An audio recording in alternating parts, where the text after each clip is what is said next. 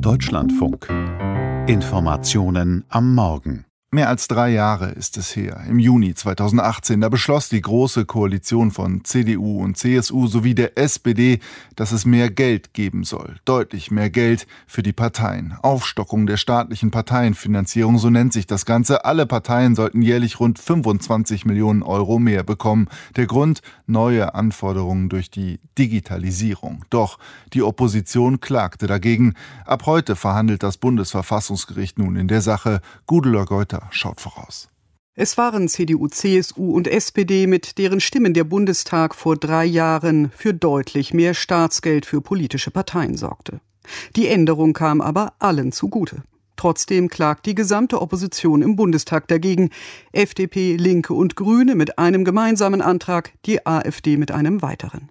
190 Millionen Euro stehen Parteien seitdem insgesamt aus dem Staatssäckel zu, 25 Millionen mehr als zuvor. Geld vom Staat an sich sei nicht das Problem, betonte bei der Verabschiedung des Gesetzes Britta Hasselmann, die parlamentarische Geschäftsführerin der Grünen im Bundestag. Ich glaube, dass die Parteien eine wirklich gute finanzielle Grundausstattung brauchen, damit sie in unserer lebendigen Demokratie auch guter Bestandteil sind und ihre Arbeit gut ausführen können. Nur müsse man es richtig und mit Augenmaß machen. Tatsächlich sieht auch das Bundesverfassungsgericht, Parteien sollen sich nicht von Einzelinteressen privater Geldgeber abhängig machen müssen. Deshalb muss der Staat für ihre Arbeitsfähigkeit sorgen. Allerdings über die Gesetzgebung im Bundestag sind es die Parteien selbst, die über ihre eigene Ausstattung entscheiden.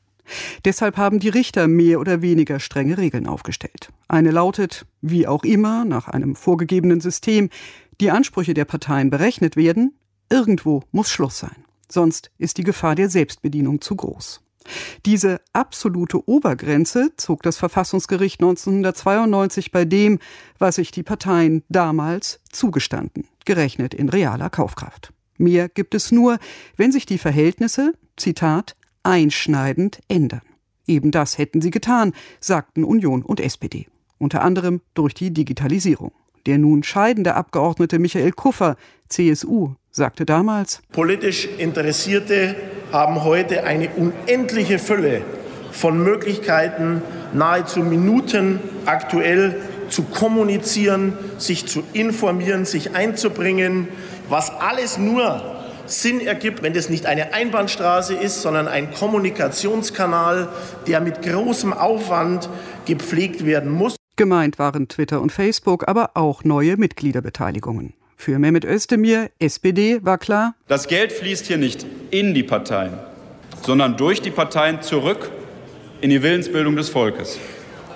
Die Menschen müssen in Lage versetzt werden, zu wissen, was eine Partei will. Dieses lächerliche Argument ist vorgeschoben.